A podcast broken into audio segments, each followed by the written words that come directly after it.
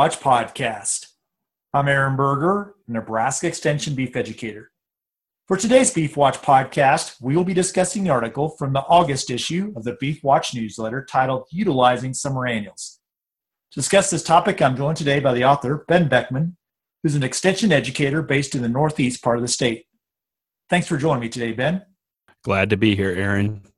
Well, Ben, the focus of your article was on summer annuals, in particular, talking about the different types of summer annuals that are out there and what the characteristics of those summer annuals are. Share with us a little more about some of these summer annuals and how their characteristics may lend themselves to different types of management. We've got a lot of different options when it comes to our summer annual species to choose from. And this article is really focused on, you know, now that we're kind of towards the end of that season, whatever we have, utilizing that in the best way possible. But it, it's also something uh, when we get around to you know late next spring and we're planning summer annuals again. Um, just keeping in mind that when we have that end goal, whether that's grazing or hay or silage, um, whatever it is in mind, that can really help uh, drive our selection process. And so when we're looking at uh, our species, especially um, our summer annual grass species, uh, we can kind of split them into two different groups. We've got our, our sorghum species, and then we've kind of got our millets. Um, our sorghums, even within that group, there's a lot of diversity and, and differences there. Uh, we go all the way from our forage sorghums that can you know be extremely high producing we can get up to you know in record cases up to 11 tons of production per acre in in some forage sorghum plots uh, down to you know a regular sudan grass um, that's going to be producing on the low end you know maybe around three tons per acre. And their growth habit and and how they uh, come back and how they deal with uh, harvest or grazing is all going to influence how we use those um, so our forage sorghums, you know, those are going to be a thicker stemmed plant. Um, they're going to have leaves more along lines of a corn plant, and so they're going to really lend themselves to something like a, a silage. Uh, if we want to use that for a hay purpose, we're really going to have a hard time drying down those thick stalks. Can graze those species, but again, that stem is kind of a deterrent for most animals. They'll strip off some of the leaves, um, but we're going to have a lot of waste there when we get to the other end of the the spectrum, our Sudan grasses, um, you know, really are more of a, a leafy uh, structure, um, really little stem there, so really ideal for a, a grass or grazing or or hay production. Um, going to have a lot more regrowth potential than we would with a, a straight forage sorghum. And then we've got our sorghum sudan crosses that bridge the gap in between the two, um, depending on what variety you select you know we can get something that's a little bit more stemmy that will be a little bit more in line to a forage sorghum down to something that's going to be a little bit more grazing quality and, and finer stemmed. On the other side of that look at uh, some of our millet species too. You know we have uh, german and pearl millet.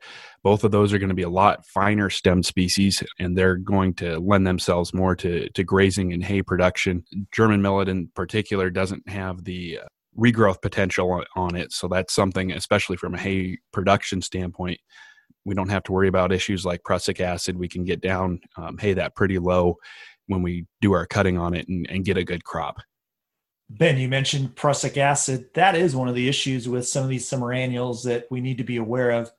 Talk about managing risk with that. I guess also highlight for us what is prussic acid poisoning and when can it be an issue? Well, uh, prussic acid is something that we find in our forage species, Aaron. It's uh, going to be in our forage sorghums, our sorghum sudan crosses, and our straight sudan grasses uh, to varying levels. Our, our, straight forage sorghum is going to have the highest amount. Uh, Sudan grass is going to have the lowest amount, but there's still some production there. And basically, what it is, it's, it's a compound called dhurrin that's found naturally in the plant as that cell starts to decompose, whether that's from grazing or from us harvesting it, uh, it turns into a form of cyanide, is what it is. And so, if our animals ingest too much of that, um, as you can imagine from anybody that's going to ingest too much cyanide, we're going to have some issues there. So, we really want to minimize the potential for that even happening. And the nice thing is that uh, on, on two different fronts. First of all, that most of that um, dhurrin is located in young shoots. So, in and lower down in the plant of young shoots. So if we manage when we harvest or graze, um, you know, we want to leave six to eight inches of re, or uh, of stem at the bottom when we're harvesting or, or grazing it if we can, and not harvest until we get you know 18 to 24 inches of growth is kind of the preferred area there. Uh, that's going to lessen the risk that we have any prussic acid developing. The other nice thing is that because that cyanide, uh, as it's being released, turns into a gas. Um, whenever we're doing something like, uh, you know, chopping this for silage or we're haying it, that's going to be released out of that plant during the curing process for hay or the fermentation process for silage. So for those two harvest methods, we don't have to worry about prussic acid quite as much. Uh, it's really when we're focusing from a grazing standpoint that we need to keep an eye out for it. For it. Um, and just one more thing to add on to that is it's any regrowth that we have, we have to wait for that 18 to 24 inches before we go back and reharvest or regraze. And so if we graze that off once, um, you know, we might have varying stems of different height. That regrowth sometimes can come from the base of the plant, sometimes that's going to come from higher up in the plant.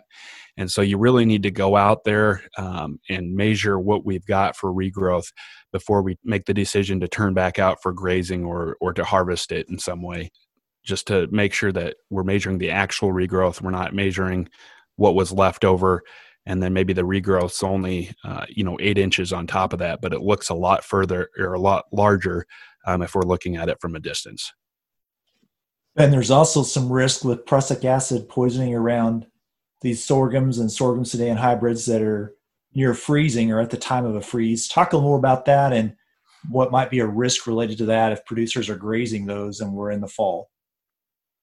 Uh, definitely, Aaron. So, just as when we're harvesting it, basically, anytime that that that cell starts to decompose, we have that prussic acid uh, start to show up. And so, from a freeze standpoint, when we're harming that plant, you know, freeze damage is destroying those cells and we release that prussic acid. And so, we need to wait, you know, a, a good um, time period we usually say is about four days, um, five days after a, a, hard freeze where we have damage to the plant um, before we can turn back out and graze. Uh, just to make sure that anything that's in those leaves and the damaged part of that plant dissipates. Now, the catch with this comes um, in the fact that anytime we have a refreeze and a new part of that plant gets damaged again, we have to start that timer again for when we can turn back out and graze. And so when we get later on in the year here, uh, especially when we're having continual hard freezes, you know, sometimes several days apart, it might be really difficult to actually get out there and graze that plant. We might have to wait till the, the whole plant's been killed off by a frost and then we can go out and um, let our animals to it. So, um, when, from a freezing standpoint, and, and I guess also if we have any storms coming through here at the later part of the year, if we have hail damage, things like that, anytime that that plant gets physically harmed and we have cells that are dying in the plant, we've got that risk for prussic acid. The other possible risk with summer annuals is nitrates. Give a little more perspective on those and some things to be aware of when utilizing summer annuals to minimize risk with nitrate poisoning? Well, uh, nitrates are again, you know, they're going to show up across most of our summer annuals um, that we have to keep an eye out for, and they're similar in some ways to prussic acid, but a little bit different. Um, they concentrate too in you know new growth. Um, they concentrate at the bottom of the the stem of the plant, and usually that's resulting from some sort of stress to the plant. So if we have drought stress occurring where um, you know that plant's just not able to grow because it's lacking moisture, um, all the way to if we have too many rainy days uh, or and and too much cloud cover and the photosynthesis of the plant's not occurring naturally like it normally does, um, those nitrates can start to accumulate in the plant again they're going to accumulate at the base of the plant so leaving you know the bottom third of a stock uh, when we measure our total plant uh, from a grazing standpoint is going to make sure that most of those really high nitrate areas are going to be down at the bottom and we're not going to have issues with that. From a haying and uh, silage standpoint nitrates do stick around. So if we have any thoughts that we might have something that's a little bit high in nitrate, um, go ahead and you know harvest that as high up as we can, and then make sure that we're taking a sample and sending that in.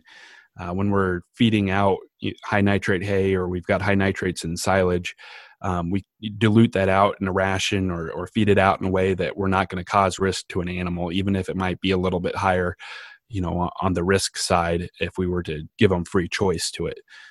Just because we have uh, or suspect high nitrates doesn't mean that those are unusable forages. We just need to make sure that we're feeding them out in a way that's going to be safe and, and lower our potential for risk. Ben, anything else you'd like to highlight on this topic as we point towards wrapping this up? You know, Aaron, I, I just like to go back to having an idea of what species you have planted and then what it's good for is going to be uh, really good at making sure that we're utilizing that in the best way possible. As we get into the later part of the year this year, you know, some of our thicker stem species are going to be a little bit harder to dry down if we wanted to do something from a haying standpoint um, as our days get shorter and temperatures start to decrease a little bit.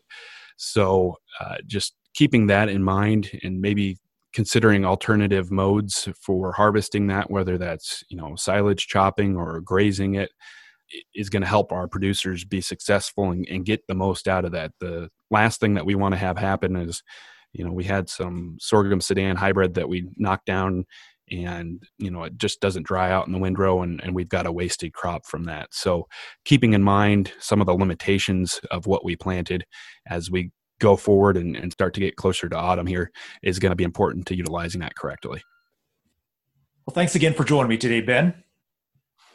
Glad to talk with you aaron for more information on the topic that was discussed in today's Beef Watch podcast, I'd encourage you to visit the beef.unl.edu website at the website, we have a number of resources related to this topic.